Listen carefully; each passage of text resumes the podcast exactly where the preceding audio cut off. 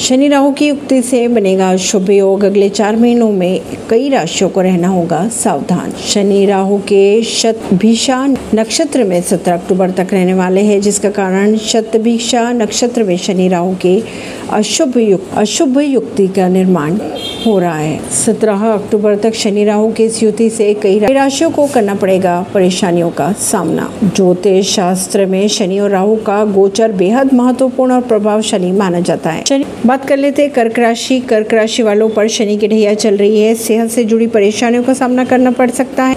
वहीं कन्या राशि की अगर बात की जाए तो सभी फैसले सोच समझ कर ले। मानसिक तनाव का सामना करना पड़ सकता है। वृश्चिक राशि वालों को कार्य क्षेत्र में मतभेद का सामना हो सकता है। कुंभ राशि वालों को अहंकार से सावधान रहना होगा। परवीन सिंह नई दिल्ली से।